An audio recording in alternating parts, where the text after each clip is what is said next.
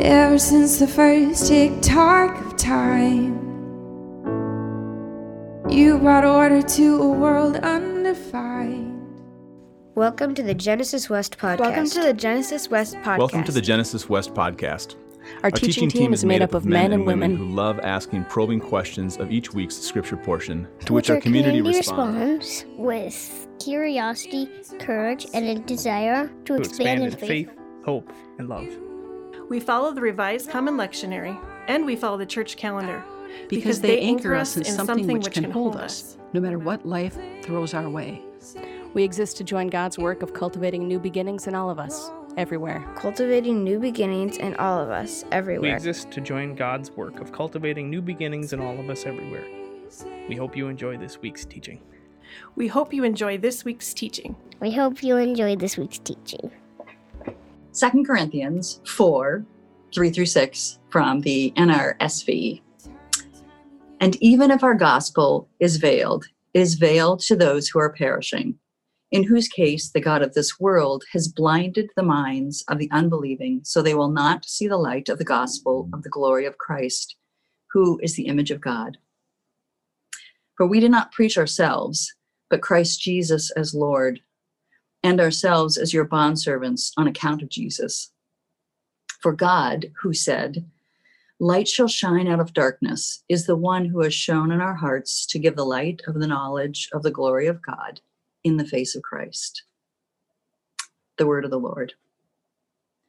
Thanks be to God. Well, good morning, everybody. It is wonderful to have the chance to see you all again and to talk to you all again. Uh, for those of you that haven't had the opportunity uh, to speak in a role like this, you've also not had the responsibility of trying to follow Ali Lee and Rajan and Rexan. And so I'm going to do the best I can, but those are tough acts to follow. Um, but it is always a blessing to get to see you guys and, and talk to you guys. So I'm thrilled to be here today.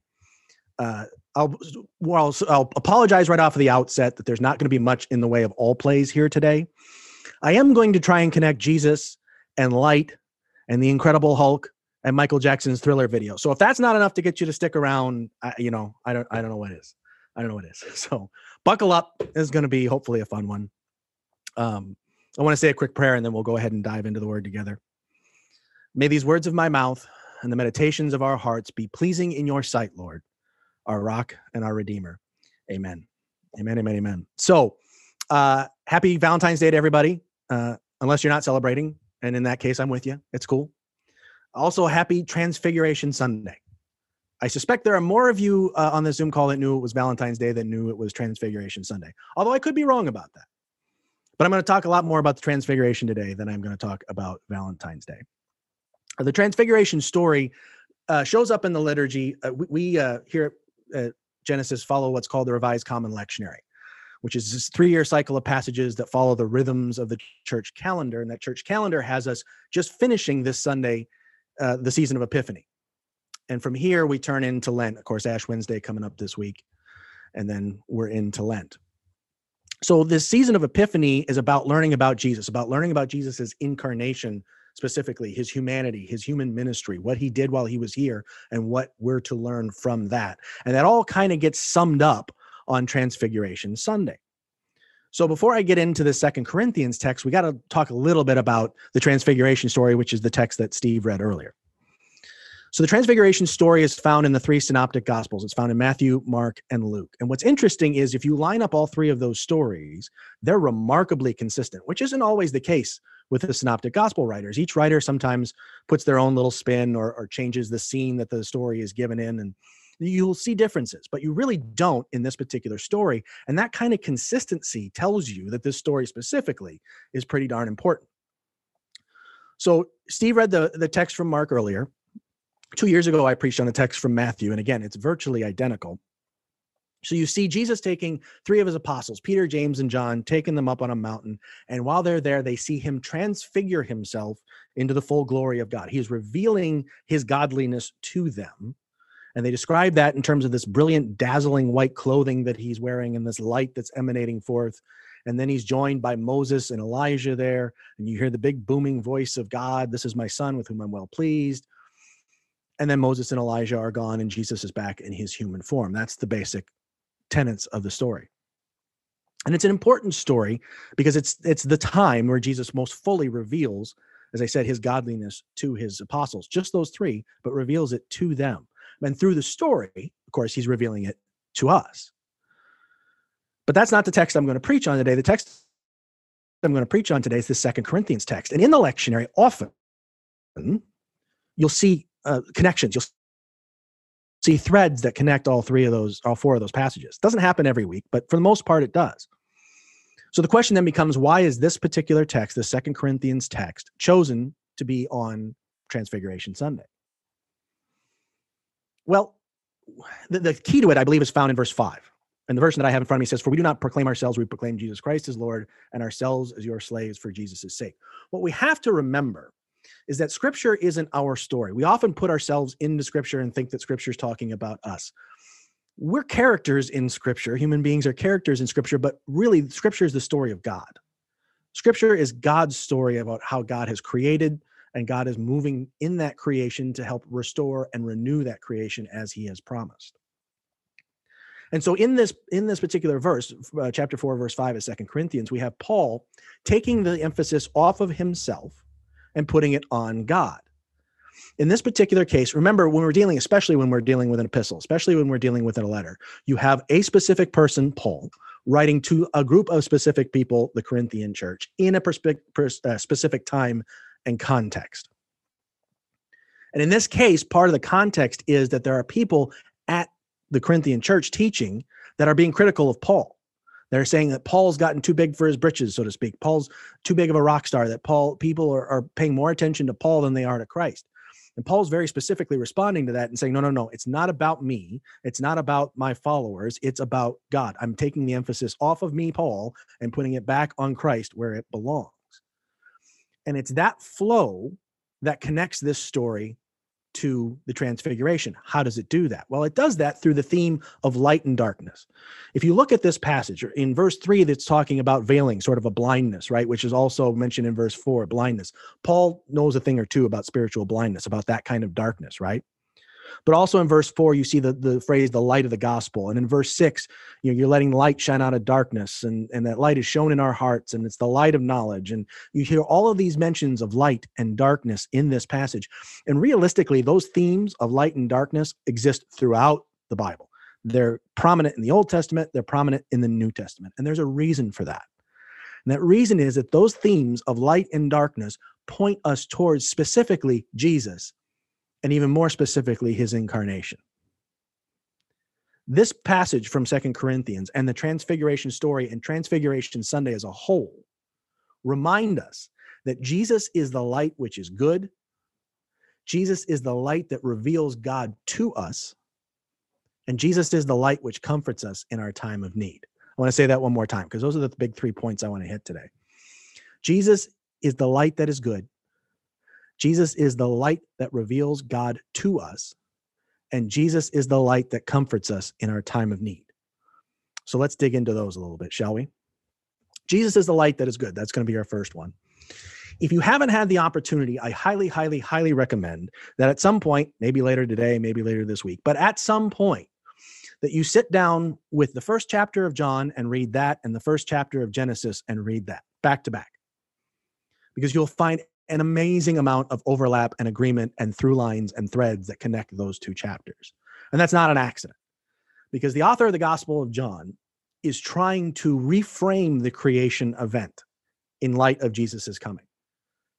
The author of the Gospel of John is saying that the light that was that was extant at the creation was Jesus.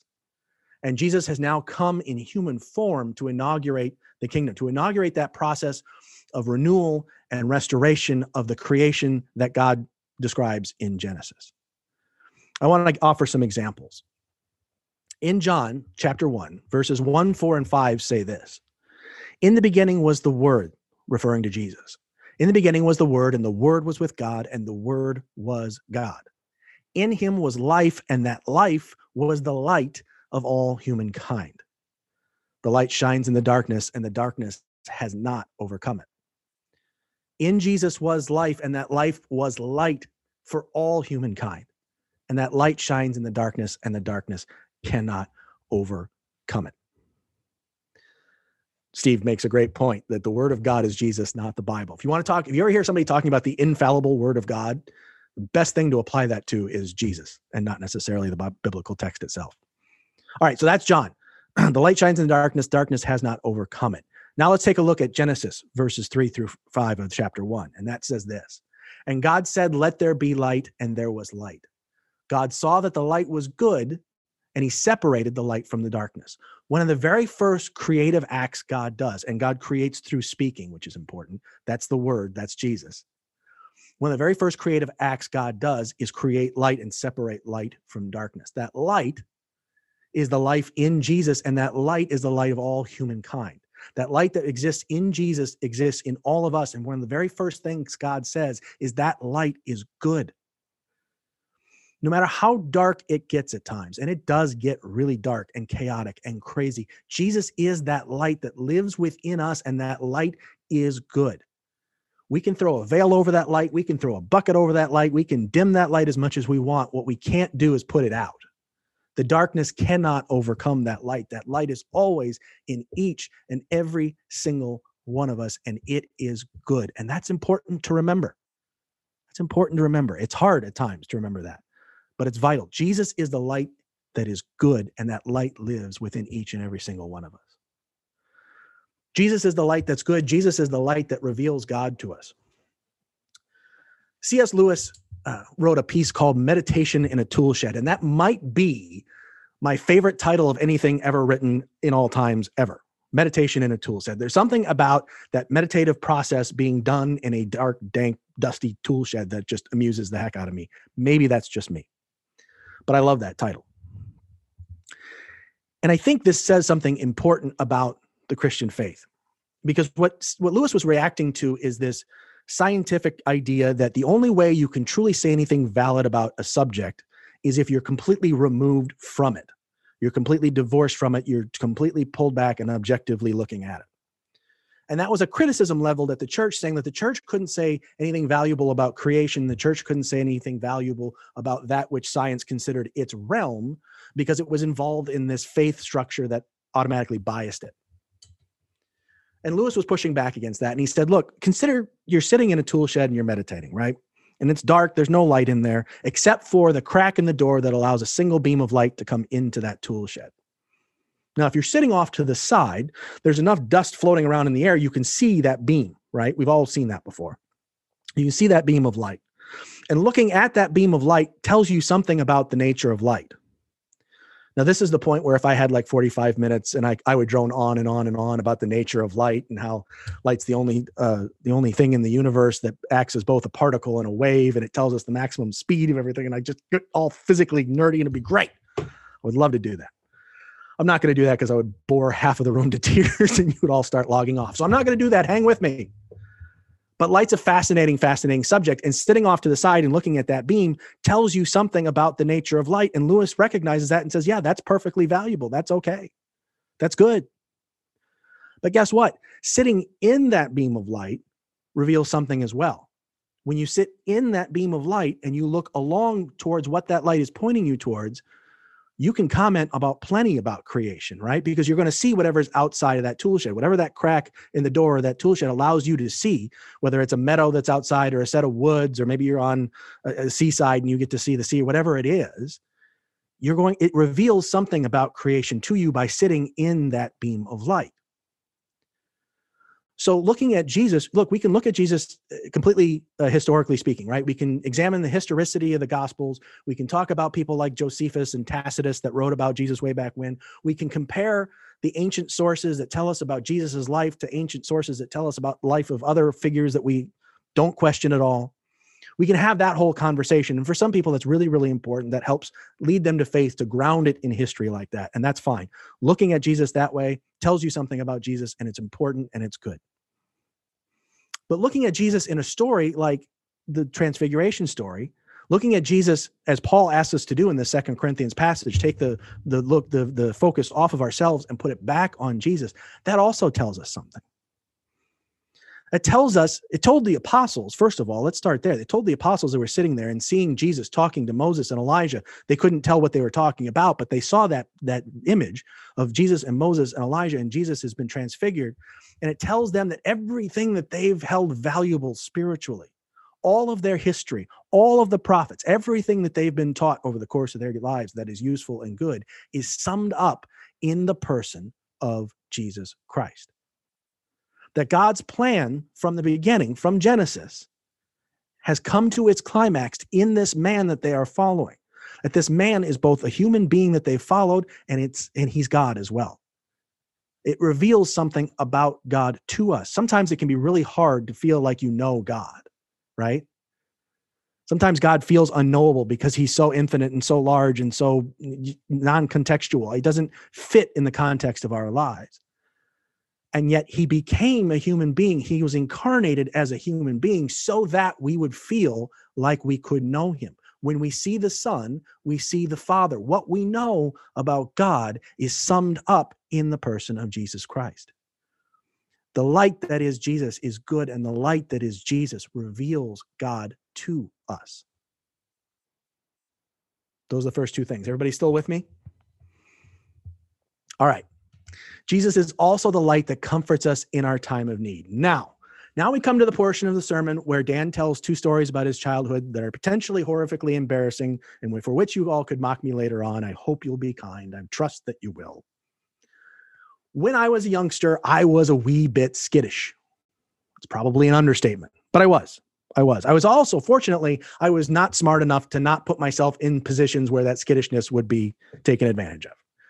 So I really had it going for me as a young young lad. Uh, but I was a big fan of the CBS sitcoms or the CBS shows. Uh, Dukes to Hazzard, I was a huge fan of that. And then Incredible Hulk was always on, usually like right after the Dukes, right? And for those of you under the age of 40, look, I'm going to date myself a little bit here. You're probably not going to follow me. Just hang in there. You may not get some of the references, but it's okay. It's okay. You'll get the point. I promise. I was a huge fan. I wanted to watch The Incredible Hulk every week. And every week, my parents would try to talk me out of it because they knew what was going to happen because the same thing happened every week. But I was determined that each week was going to be new and different. And I wasn't going to react the way that I reacted last week to The Incredible Hulk because what would happen is you had Bruce Banner, right? And Bruce Banner, when he gets upset, he turns into the Hulk. But the way that they did that in this TV show is they'd have this actor, Bill Bixby, and he'd have these yellow contacts in. When he got mad, he, his eyes would turn bright yellow, right? And then they do this weird fade into Lou Ferrigno, all puffed up and steroided up and painted green and all this. Comes running in out of nowhere. Suddenly they were in a room. Suddenly he's running in from the hills. I don't know what's going on. But that was the transition, right? That was the transition from Bruce Banner to the Hulk. When his eyes would go yellow, I would get up every single week and run screaming from the room, scared out of my mind. And yet the very next week, I'd want to sit down and watch the show again. My parents were just befuddled by my behavior. But I was just it would freak me out, and that's a legendary story in my family because my young nephews now delight in the idea that they can go get you know get those green plastic Hulk hands that you can put on. So they'll go grab those things and come running into the room screaming and yelling, thinking they're scaring the bejabbers out of Uncle Dan. And only because I'm a good uncle do I pretend to be scared out scared witless when they come running. It's the only reason. It has nothing to do with any kind of latent childhood trauma. I'm I'm not scared anymore. I promise. But I tell you that story to tell you this story. 1983. Again, I apologize, apologize to those of you under the age of 40. 1983, Michael Jackson is the biggest thing in all of things. Okay. He's not just a music star, he's a cultural phenomenon. And he had just released the Thriller album, which is the best selling album in the history of music. It's nearly double the next best selling album. It's just the biggest thing that's ever been in the world of music. So he had released that album, and now the video for the title track was coming out in December. And it was a huge, huge deal. Everybody was going to be watching, right? MTV, back in the day when they actually played music videos 24 hours a day, was going to do the world premiere of this music video. It was going to be an enormous thing, and everybody was going to be sitting and watching it. And I thought, you know, I had, I wasn't even like necessarily a huge Michael Jackson fan per se, but everybody was going to be talking about this thing. I had to watch this video. I was determined I'm going to watch this video. Now, for those of you who remember the video, it's like this big cinematic thing, right? I mean, it takes like five minutes before they even start get to the song. But in that opening, what happens? Michael Jackson's with his gal and he's eating popcorn. They're watching a movie, and suddenly his eyes go yellow and he starts turning into a werewolf. And at nine years old in 1983, I'm suddenly a little kid again, getting freaked out by the Hulk. And I go screaming out of the room, yelling my head off because I'm terrified. And for the next three nights, I would not sleep unless the lights were on in my room. Drove my parents nuts, but I refused to do it. I absolutely refused. I would not go to sleep unless the lights were on in my room. Because what would happen is when the lights would go off and I couldn't see anything, all I had was replaying those images that scared the bejabbers out of me in my head. But if the lights were on, I could distract myself. I could look at stuff around my room. I was probably busy reading books later than I should have been. But I could distract myself and I could keep those images at bay. Now, what I didn't know then that I understand better now is that what that light was revealing to me is that I didn't have anything to be afraid of. That's what brought me comfort. And when I started trusting that, when I started trusting in that the existence of that light, when I started trusting that that light would always be there, accessible to me, even when it was dark, even when the lights were out, even when I couldn't see very well, when I could trust in that light, that's what allowed me to start sleeping with the lights off again. And that's the kind of light Jesus is in our life because we're in really, really dark times, right? Both globally and personally, that you know, we're in the middle of a pandemic and the political insanity that's going on. It threatens to overwhelm your senses at times. It just does. And besides that, there are people going through their own personal dark periods right now. We've all been through dark periods. There are some of us in the middle of one right now. And I hate to say it, but there are some of us that are going to be going through some very, very soon. And when that darkness is in your life and it's threatening to overwhelm you, one of the key things you have to remember is that light is always there and that light is always accessible and that light is always good and that light always points you to Jesus. That idea of the comforting nature of light is actually it's so ubiquitous it's it's made its way into into literary culture all over the place. Cassandra just mentions Veggie Tales, of course, right? I've got a shelf up here of Harry Potter books. Anybody remember the Dumbledore line? Hope can be found even in the darkest of times if one only remembers to turn on the light. It's all throughout our culture. This idea of light being comfort, it's almost, and it's biblical. It's very, very much biblical. It's Christ is the light that is good, and Christ is the light that points us to God, and Christ is the light that comforts us when the darkness threatens to overwhelm us. So, as I said earlier, we're about to turn the calendar to Lent, right? The liturgical calendar, we're headed into Lent. Ali Lee, I believe, is preaching uh, Wednesday night for Ash Wednesday, and can't wait to see that. So, what have we learned about Christ over this season of Epiphany? If Transfiguration Sunday is the end of Epiphany, this is sort of our chance to sum up. Yes, Reagan, I agree with you. Dumbledore is the best. Uh, we're about to sum up all of Epiphany on Transfiguration Sunday. What have we learned? Well, the last couple of weeks have been really, really interesting, right? We've been talking about this notion of freedom in Christ, that how much, how that's something to be given as much as it is something to be received, right? That freedom is revealed to us in the life and ministry of Christ. That freedom is revealed to us by Christ's light, that is the light of all humankind, that shows us what is good, that shows us that it is good sometimes to take the focus off of us and put it on to others. It shows us what God is really like. It shows us that God is love, self sacrificial love, that love that points us away from ourselves. And it shows us that God is in that darkest of moments, always there to provide comfort when it starts to feel overwhelming. That freedom in Christ points us towards God, the same way that Jesus is the light that points us towards God.